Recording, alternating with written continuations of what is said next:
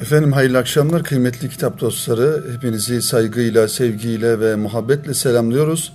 Erkam Radyomuz aracılığıyla bizleri ülkemizin farklı yerlerinde dinleyen siz kıymetli dinleyenlerimizle Kitap Dünyası programıyla tekrar birlikteyiz. Sevgili dostlar, Kitap Dünyası programında geçtiğimiz hafta hatırlayacaksınız. Erzurumlu İbrahim Hakkı Hazretleri'nin evlat eserler diye ifade ettiği küçük bir kitabını sizlere takdim etmiştik. Ee, bu kitabı Erkam yayınlarından neşreden, yayınlayan e, yine Erkam yayınları yazarlarından olan Cafer Durmuş Bey. Kitabımızın ismi İnsanı Kamil'di ve o kitapta İnsanı Kamil'in hususiyetlerini, özelliklerini İbrahim Hakkı Hazretleri'nin ifadeleriyle ve tasnifleriyle 17 fasıldan oluşan bu küçük kitapçıkta insanı kamil olmanın şartlarını ve insanı kamilin özelliklerini sizlere aktarmaya çalışmıştık ve o kitabı tanıttığımızda da şunu söylemiştik. Yine aynı e, ebatta ve aynı boyutlarda merhum İbrahim Hakkı Hazretleri'nin Kalplerin Cilası Zikrullah isimli kitabı da Cafer Durmuş hocamız Erkam yayınlarına kazandırmış oldu ve bu kitap Erkam yayınlarından çıktı. Bu kitabımız şu an elimizde. Bunu inşallah sizlere takdim etmeye çalışacağım. Ve kitabımızın e, güzel bir tarafı da bir tarafı Osmanlıca yani kitabın orijinal e, el yazması sayfelerinden oluşuyor. Arap alfabesiyle e, orijinal sayfaları da bulundu ve bu kitabın e, sağ tarafından e, konulmuş oldu ve bir tarafı da yine Latin e, harfleriyle yani bizim e, normal şekilde okuyabileceğimiz şekliyle kaleme alınmış Cafer Durmuş Bey'in sadeleştirmesiyle. Kıymetli dinleyenlerimiz kitabımız 10 fasıldan oluşuyor ve İbrahim Hakkı Hazretleri'nin e, kalplerin cilası zikrullahı zikrullah'a erebilmek için ve zikrullahı en güzel şekilde yapabilmek için bir yönüyle e, okuyanlara, okuyucularına sunmuş olduğu küçük bir reçeteden ibaret adeta ve hakikaten bir solukta okuyabileceğimiz ancak e, kitabı hazırlayan Cafer Bey'in de ifade ettiği gibi e, pahada e, pahada hafif e, ama manevi olarak e, yükte ağır olan bir kitap. Çünkü her bir satırı, her bir e, konusu çok e, itina ile okunması gereken bir kitap olarak e, karşımıza çıkıyor. Kıymetli dinleyenlerimiz, kitabımızın baş tarafında İbrahim Hakkı Hazretleri'nin mukaddime bölümüne şöyle baktığımızda kitabımızın aslında bir yönüyle bizlere neler anlattığını, neler anlatmak istediğini görüyoruz. Ve şöyle başlıyor. Diyor ki ey Allah için dost edindiğim kardeşim şunu bil ki kulların Allah katındaki mertebeleri üçtür. Bunlardan bir kısmı dünya ehlidir ki Allah'ın kudret ve azametinden gafil olan cahillerdir. Yani ehli dünya dediğimiz Allah'ın azametini, kudretini, tecellisini görmeyen, göremeyen, fark edemeyen e, kalpleri katılaşmış Allah muhafaza gafil olan insanlardır diyor. Bir kısmı ahiret ehlidir ki kudret ve azametinden korkarak Allah'a kulluk eden abidlerdir. Üçüncü kısımdakiler ise bunlar içinde en üstün olanlarıdır. Çünkü onlar Allah için seven ehlullah'dır, hak aşıklarıdır. Dolayısıyla kıymetli dinleyenlerimiz İbrahim Hakkı Hazretleri insanları üç kısma ayırıyor. Allah katındaki mertebelerini üç e, bölüme ayırıyor. Bunlardan bir tanesi gafil olan cahil insanlar, diğer bir kısmı ise ahiret ehli dediği Allah'ın kudret ve azametinden korkarak Allah'a sadece kulluk eden abidler, üçüncü kısımdakiler ise bu abidlerden de mertebesi yüksek olan ve Allah Allah katında en üstün mertebeye sahip olan Allah'ı seven ehlullah denilen hak aşıklarıdır. Nitekim Nebi Aleyhisselatü Vesselam şöyle buyurmuşlar. Dünya ahiret ehline, ahiret dünya ehline ve ikisi de ehlullah'a haramdır. Yani ehlullah hem dünyayı hem ahireti bir yönüyle e, istemekten ziyade onun isteği ancak Cenab-ı Hakk'ın muhabbeti e, olmalıdır. Şu halde en yüce mertebe muhabbetullah mertebesidir. İbrahim Hakkı Hazretleri'nin kıymetli dinleyenlerimiz Marifet Namesi'nin büyük bir bölümü e, üç bölümden oluşuyor. Bir bölümü tamamen e, muhabbeti Mevla'ya ayırmış. Yani Cenab-ı Hakk'a olan muhabbetin, e, sevginin nasıl olması gerektiğini, insanın nihai hedefinin, daha doğrusu müminin nihai hedefinin Cenab-ı Hakk'a muhabbet olması gerektiğini biz marifetnameyi okuduğumuzda görüyoruz. İnsanın kulluğu, ibadetleri, e, infakı, hayatının hayatında vermiş olduğu her türlü e, mücadele, hizmet ne varsa bütün bunların hepsi mümini Cenab-ı Hakk'a muhabbete erdirmesi gerekiyor. Muhabbete götürmeyen yani Rabbine muhabbete götürmeyen, muhabbeti Mevla'ya erdirmeyen her ibadet, her fiil, her davranış e, maalesef bir yönüyle e, hedefine ulaşmamış oluyor. İbrahim Hakkı Hazretleri'nin zaten marifetnamesini şöyle özetle üç bölüme ayırdığımızda şunu görmüş oluyoruz ki e, insanın e, başta kendisini tanıması, kendi kıymetini Cenab-ı Hak huzurundaki e, eşrefi mahluk oluşunu keşfetmesi, tanıması ve sonrasında kainatı, yaratılışı, yaratılışın sırlarını e, anlaması, keşfetmesi ve bu iki önemli e, noktayı tespit ettikten sonra ve bu iki önemli hususun e, büyüklüğü, yüceliği karşısında Cenab-ı Hakk'a olan muhabbetinin e, artması ve bu iki husustan sonra da onu Cenab-ı Hak e, Cenab-ı Hakk'a muhabbetle taçlandırması olarak bu kitabı özetleyebiliriz kıymetli dinleyenlerimiz. İşte buradan da bu kitaptan da anlıyoruz ki zikrullah'a gerçek anlamdaki bir zikrullah'a erişebilmek için kalplerimizin cilası olan o zikrullah'a erişebilmek için muhabbeti Mevla e, düşüncesinde, istikametinde olmak gerekiyor. En yüce mertebenin muhabbetullah mertebesi olduğunu İbrahim Hakkı Hazretleri e, ifade ediyor. Çünkü yukarıda üç sınıftan ilk ikisine atfedilen gaflet ve korku kullara ait sıfatlardır. Muhabbet ise Allah'ın sıfatlarındandır. Eğer sen kalbinde muhabbetin hüznünü ve Allah aşkının gamını bulursan bil ki sen ehlullah zümresin, zümresindensin. Yani insan kalbini kontrol etmesi gerekiyor.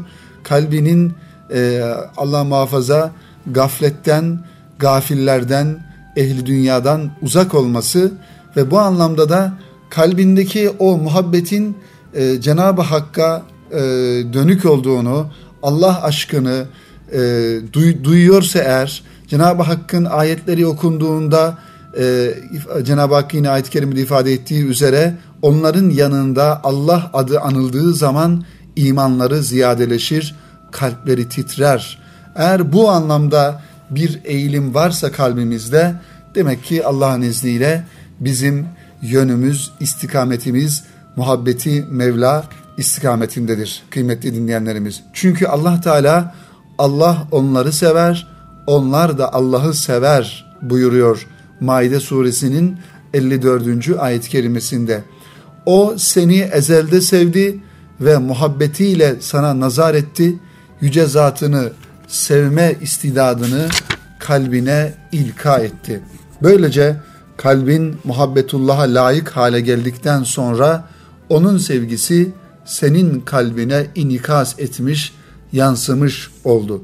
Cenab-ı Kibriya'ya olan muhabbetin onun sana olan muhabbetinin neticesi olarak kalbinde tecelli etti. Çünkü muhabbetin başlangıcı hiç şüphesiz ki Cenab-ı Hak'tır, Allah'tır. Eğer muhabbet ehlinden isen diyor İbrahim Hakkı Hazretleri, eğer muhabbet ehlinden isen şunu bil ki Allah'ın veli kullarındansın.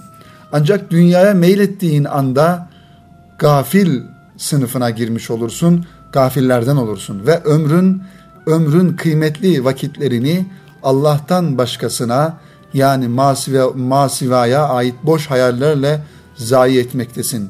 Bazen dünyayı bazen de Allah'ı seversin.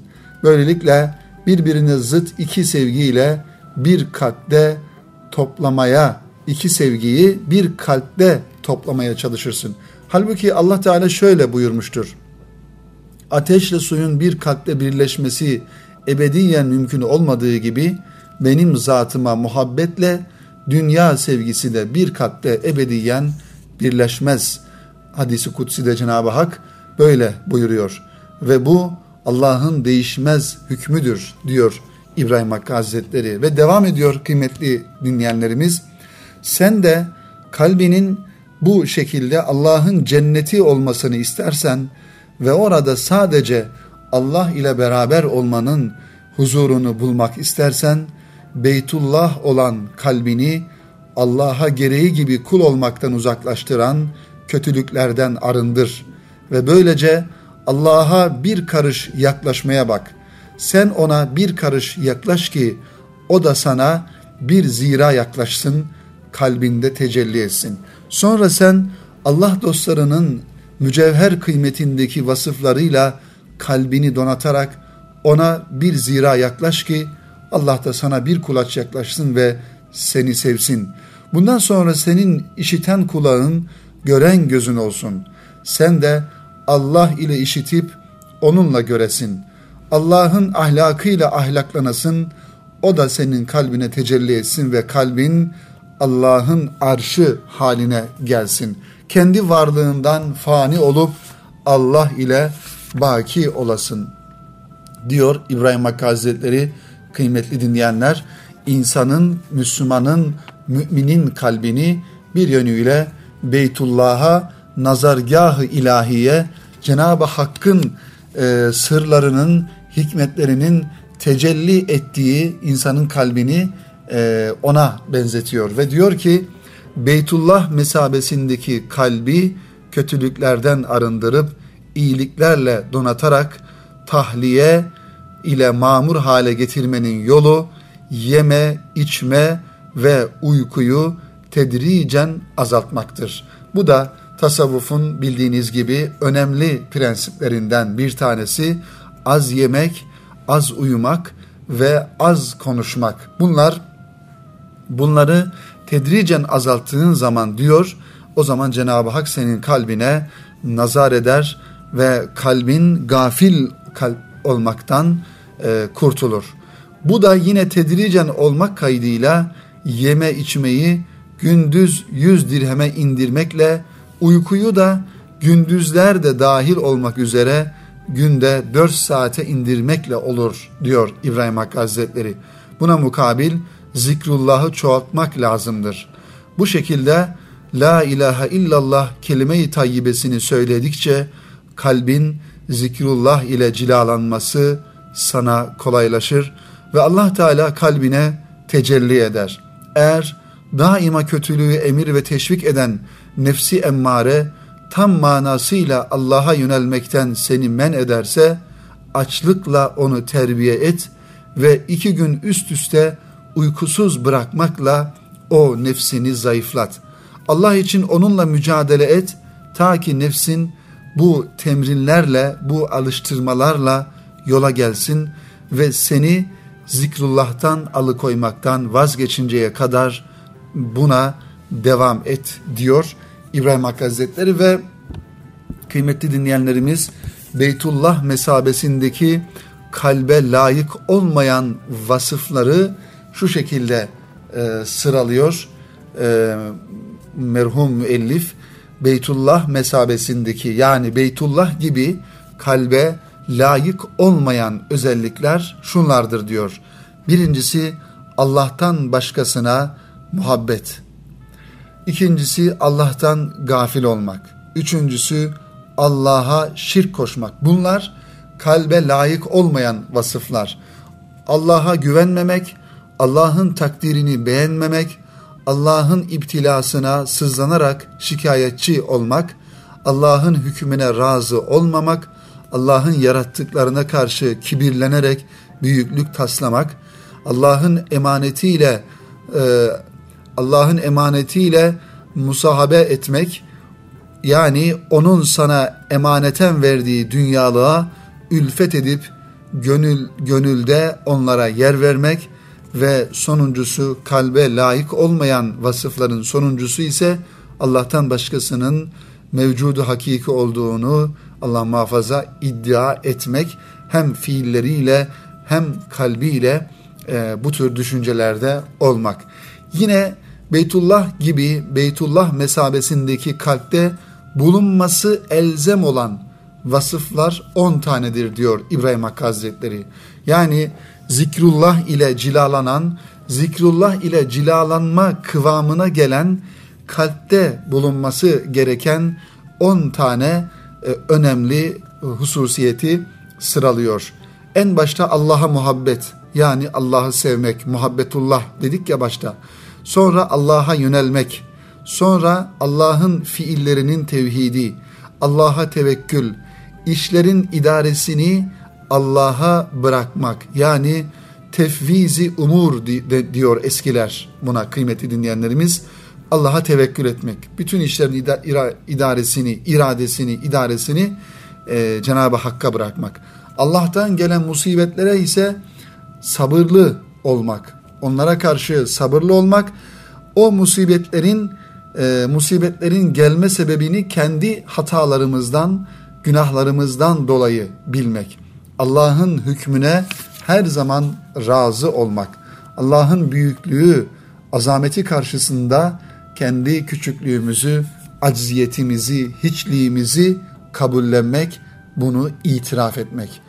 Allah'ın mülkünde kendi yoksulluğumuzu bilmek, Allah'ın zenginliğini, Allah'ın gani olduğunu kabul etmek, iman etmek, onun mülkünde olduğumuzu ve bize ait hiçbir şeyin olmadığını, hatta bizim bile kendimizin bile Allah'a ait olduğumuzu bu idrakte, bu idrak seviyesinde olmak, kendimizin yoksulluğunu, acziyetimizi, hiçliğimizi e, kabul etmek. Son olarak da bekaullah'ta fena bulmak, e, bu zikrullah ile cilalanma kıvamına gelen kalplerde olması gereken hususiyetleri de bu şekilde ifade ediyor. Ve son olarak kıymetli dinleyenlerimiz şunları da ifade edelim ve bu kitabımızın tanıtımı ile beraber programımızın birinci bölümünün sonuna e, gelmiş olalım. Beytullah mesabesindeki kalbini yukarıda sayılan, yukarıda ifade ettiğimiz kötü vasıflardan arındırıp ahlakı ilahi olan güzelliklerin cevhereyle zinetlendirirsen işte o zaman Allah dostlarının yoluna girdin demektir. O zaman kalbin ve ruhun Allah ile mutmain olur ve Allah'ın şu hitabını almaya kabiliyetli olursun. Cenab-ı Hak buyuruyor ki Fecir suresinde Ey itminana ermiş nefis sen ondan hoşnut o da senden razı olduğu halde Rabbine dön razı olduğum kullarım arasına katıl cennetime gir muhatabına e, hitabına muhatap olmuş olursun bu hususiyetleri kalbinde taşırsan. Böylece Allah'ın davetine icabet etmiş olursun. Allah Teala seni sevdiği halde Rabbine dönmüş olursun. Sen ondan razı, o da senden hoşnut olarak Rabbine ulaşmış olursun. Allah katında razı olunmuşlardan olup ehlullah zümresine dahil olursun. Allah'ın cenneti mesabesindeki kalbin derinliklerine girmiş olursun diyor İbrahim Hakkı Hazretleri Kalplerin Cilası Zikrullah isimli kitabında bu önemli hususu ifade ederken kıymetli dinleyenler kalplerimize gönlümüze, manevi hayatımıza e, tesir eden ortamlarda ve bizi manevi olarak terakki eden, ettirecek olan insanlarla, Allah dostlarıyla ve onların yakınlarında bulunmamız gerektiğinin ne kadar ehemmiyetli olduğunu da bir kere daha anlamış oluyoruz. Zira zikrullah tek başına, kendi başına emek verilip de belki yapılacak bir şey değil. Bir veliye bende olmak diyor Yavuz Sultan Selim. Padişahı alem olmak kuru bir kavga imiş. Bir veliye bende olmak yani bir velinin arkasından gitmek cümleden ala imiş diyor. Cihan Padişahı Yavuz Sultan Selim e, bu e, istikameti, bu yolu bizlere anlatırken, anlatırken, ifade ederken inşallah bizler de dua edelim. Kalplerimiz zikrullah kıvamında Cenab-ı Hakk'ın adını, ismini, yüce isimlerini, esmasını anabilecek o kıvamda e, olan kalplerden olması için Cenab-ı Hakk'a dua edelim ve İbrahim Hakkı Hazretleri'nin bu kitabını da bu anlamda alıp bir manevi reçete mahiyetinde alıp okuyalım kıymetli dinleyenlerimiz. Kitabımız küçük bir kitap ifade ettiğim gibi 60 e, sayfadan oluşuyor. Erkam yayınlarından çıktı. Yeni çıkan bir kitabımız. İnşallah kütüphanemizde e, bulundururuz. Efendim programımızın birinci bölümünde bu kitabı sizlere tanıtmış olduk. İnşallah ikinci bölümde yeni kitaplarımızdan birkaç tanesini de yeni çıkan e, yayın dünyasında birkaç kitabımızı da sizlere tanıtırız. Şimdi Erkam Radyomuzda kısa bir ara verelim ve aranın ardından kaldığımız yerden devam edelim inşallah. Efendim kısa bir aradan sonra tekrar birlikteliğimize kaldığımız yerden devam ediyoruz. Kıymetli kitap dostları, sevgili dostlar. Kıymetli dinleyenlerimiz e, elimde e, kitapla alakalı yine çok güzel bir e, yazı var. Bu yazıyı takdim ettikten sonra önümde e, Abdülfettah Ebu Gudde'nin e, bir eseri Doktor Şerafettin Kalay Hoca'nın çevirisiyle İnsan Vakfı'ndan e, yayınlanan İslam Edebinden Demetler isimli kitap e, inşallah önümde. Onu da sizlere aktarmaya çalışacağım, tanıtmaya çalışacağım. Ancak ondan önce Suavi Kemal Yazgıç Beyefendi'nin çok satan kitap mı, çok okunan kitap mı başlıklı güzel bir yazısı var. Hem Kitap Dünyası programının muhtevasına uygun olduğunu düşündüğümden dolayı küçük bir değerlendirme, bir tespit bir anlamda yapılmış. Ee, zaman zaman bizim de değindiğimiz, temas ettiğimiz bir kitabın çok satması mı önemli yoksa çok okuması, okunması mı önemli ya da bir kitabın e, muteber bir kitap olmasının ölçüsü nedir? E, belki bu yazı bu soruların cevabını bizlere vermiş olacak. Türkiye'de kitap okuma alışkanlığı olmadığından şikayet etmeyi alışkanlık haline getirenlerin sayısının kitap okuma alışkanlığına sahip olanlardan çok daha fazla olmasını olsa olsa televizyonda belgesel seyrettiğini beyan edenlerin seyredenlerden çok olmasına paralel bir cevapla açıklayabiliriz. Peki her şeyi bir tarafa bırakıp kitap okumayı sorgusuz, sualsiz bir değer olarak kabul edebilir miyiz? Yani sadece kitap okumak, okumuş olmak için okumak bir değer e, ifade eder mi? Bir anlam ifade eder mi? Ne okuduğumuzun, nasıl okuduğumuzun hiç mi anlamı ve değeri yok? Bugün çok satan kitaplar listesinde yer alan hangi kitap okumazsak hayatımızda eksikliği hissedilebilecek türden bir metin ihtiva etmektedir.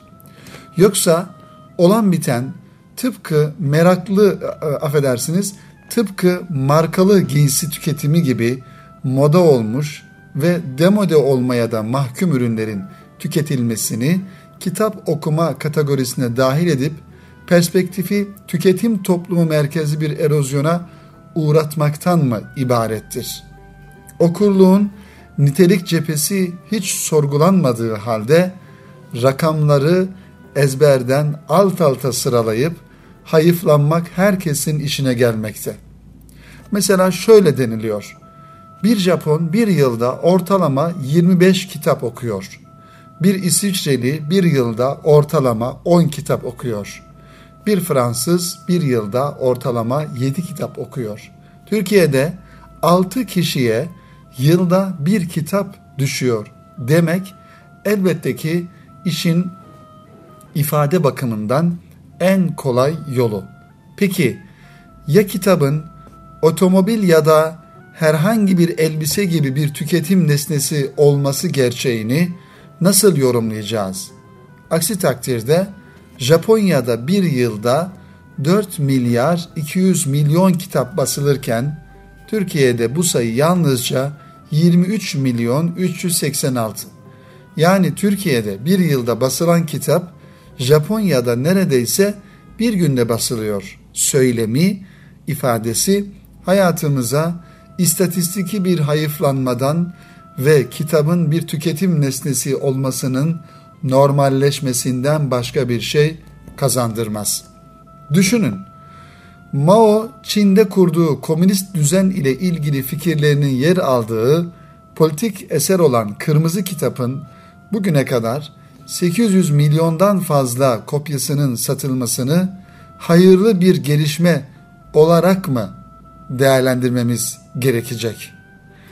Veya ABD'nin orta bölgesi olan Utah, Oklahoma gibi eyaletlerinde yaygın olan Mormon inancının anlatıldığı Mormon kitabının 1830'dan beri 120 milyondan fazla kopya satmış olması kimi mutlu edebilir, kimi bahtiyar kılabilir.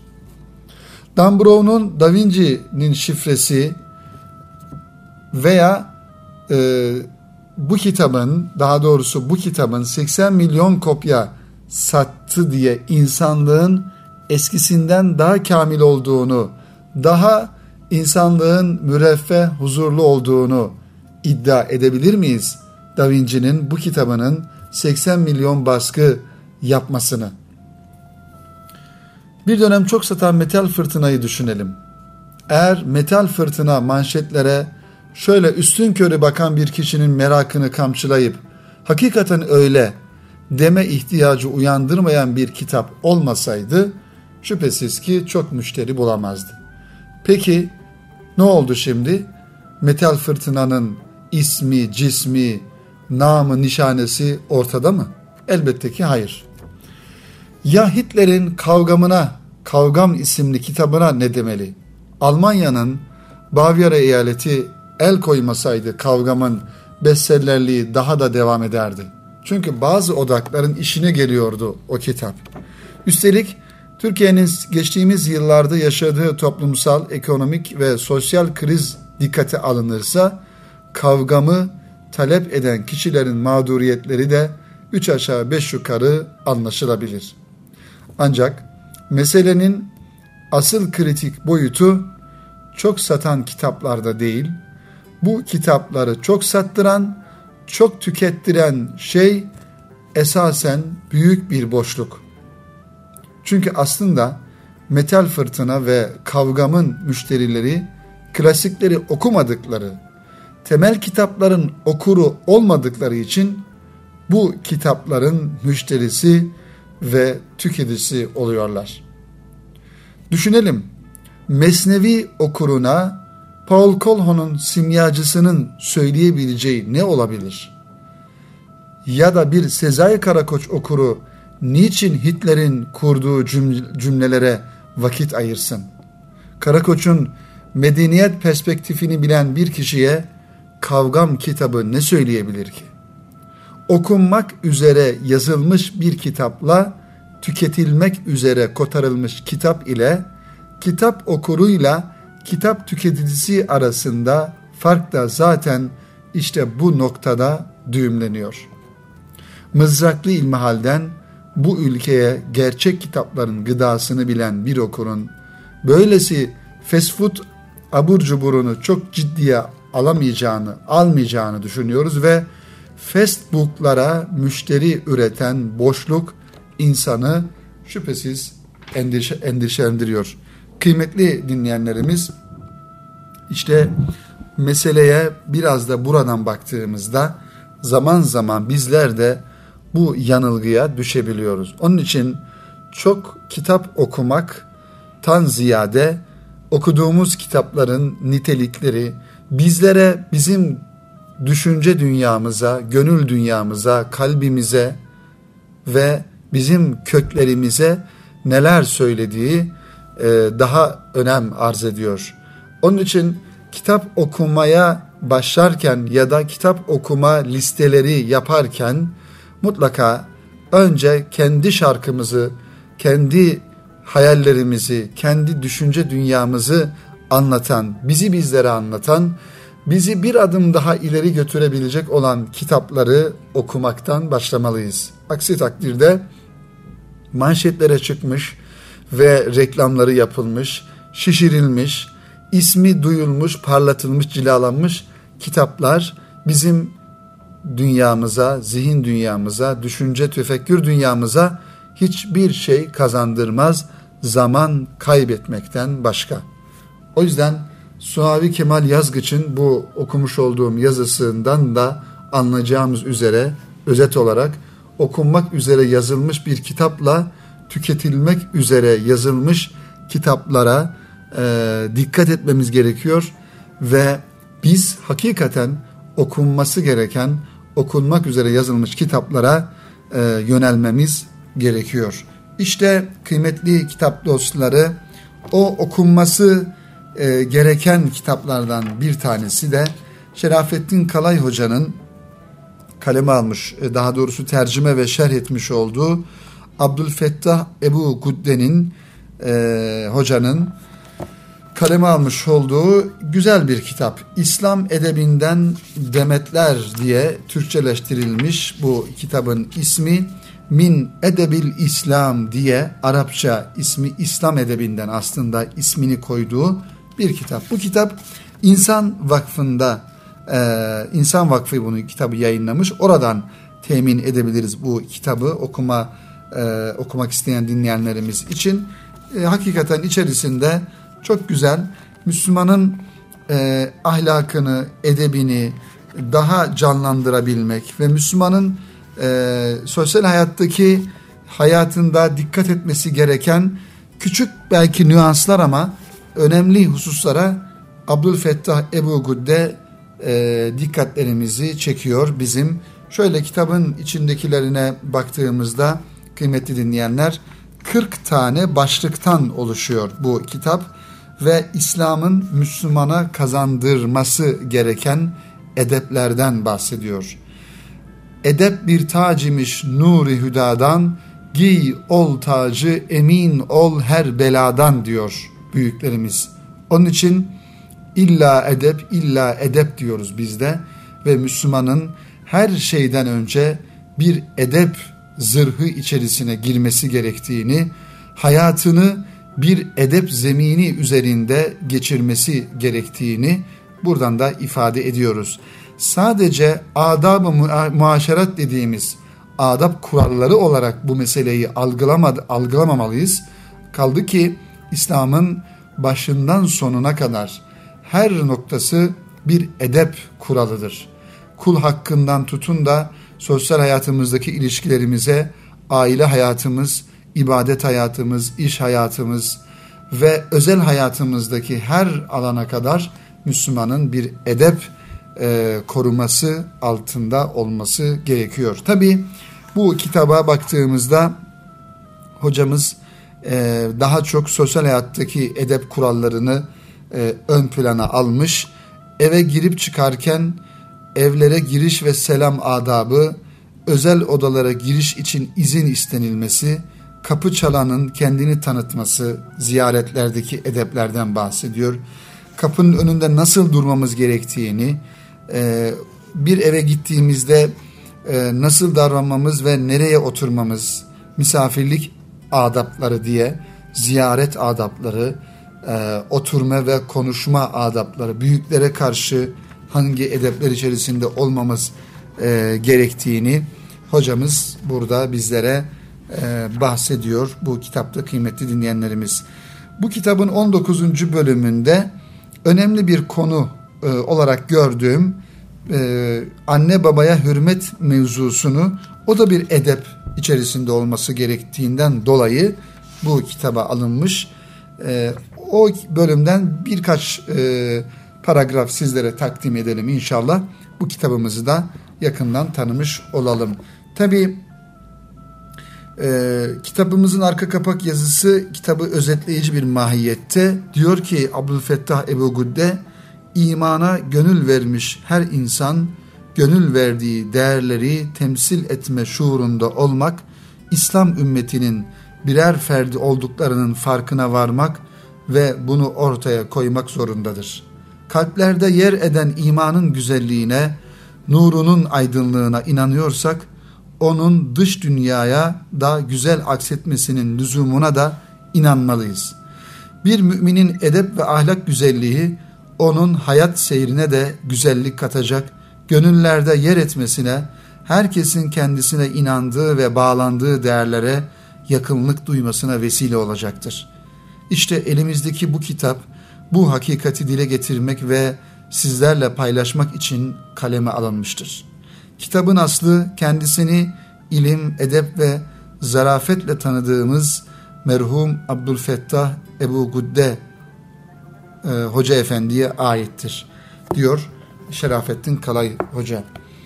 Anne ve babana hürmet ve yakınlıkta gösterebileceğin en büyük titizliği göster diye tavsiyeler de bulunuyor e, yazarımız. Zira onlar senin gösterebileceğin yakınlık ve hürmeti en çok hak eden kimselerdir. Kıymetli dinleyenlerimiz, yeni nesillerimize aktarmamız gereken en önemli hususlardan bir tanesi de şüphesiz anne ve babaya vermemiz gereken kıymet. kıymet.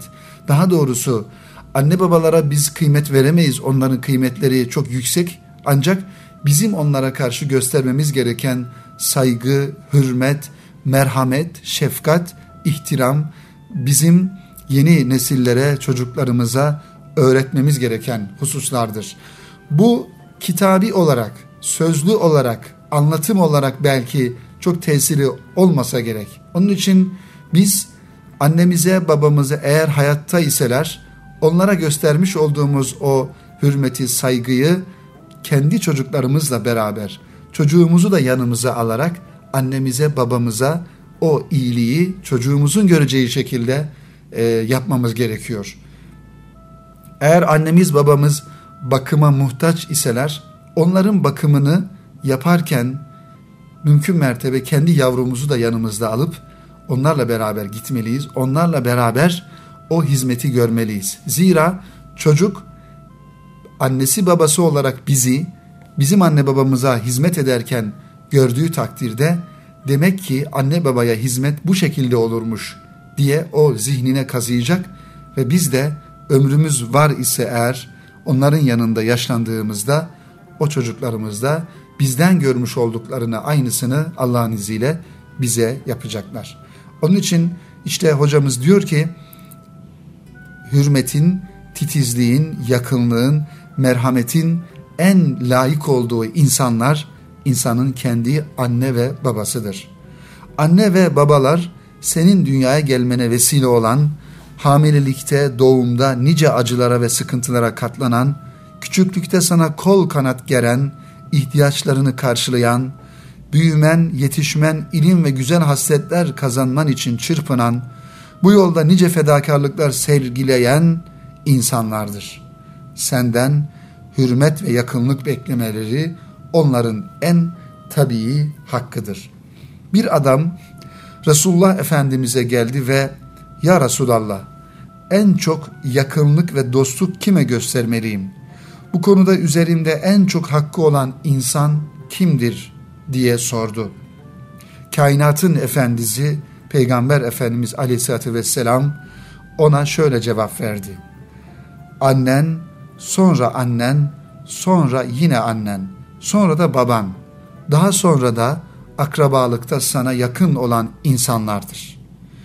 İşte bu hadisi şerifi Buhari ve Müslim rivayet ediyor. Peygamber Efendimizin insanların annelerine ne kadar ehemmiyet göstermeleri gerektiğini üç defa tekrar ederek ifade ettiğini de buradan görüyoruz. Her insaf sahibi kul, her insaf sahibi insan kabul eder ki bir kimsenin üzerinde anne hakkı kadar başka bir hak yoktur. Az önce de ifade ettiğimiz üzere hamileliğin ilk günlerinden başlayarak ayağa kalkıp kendi ihtiyaçlarını kendi görünceye kadar bir anne çocuğu için nelere katlanmış, neler yapmıştır.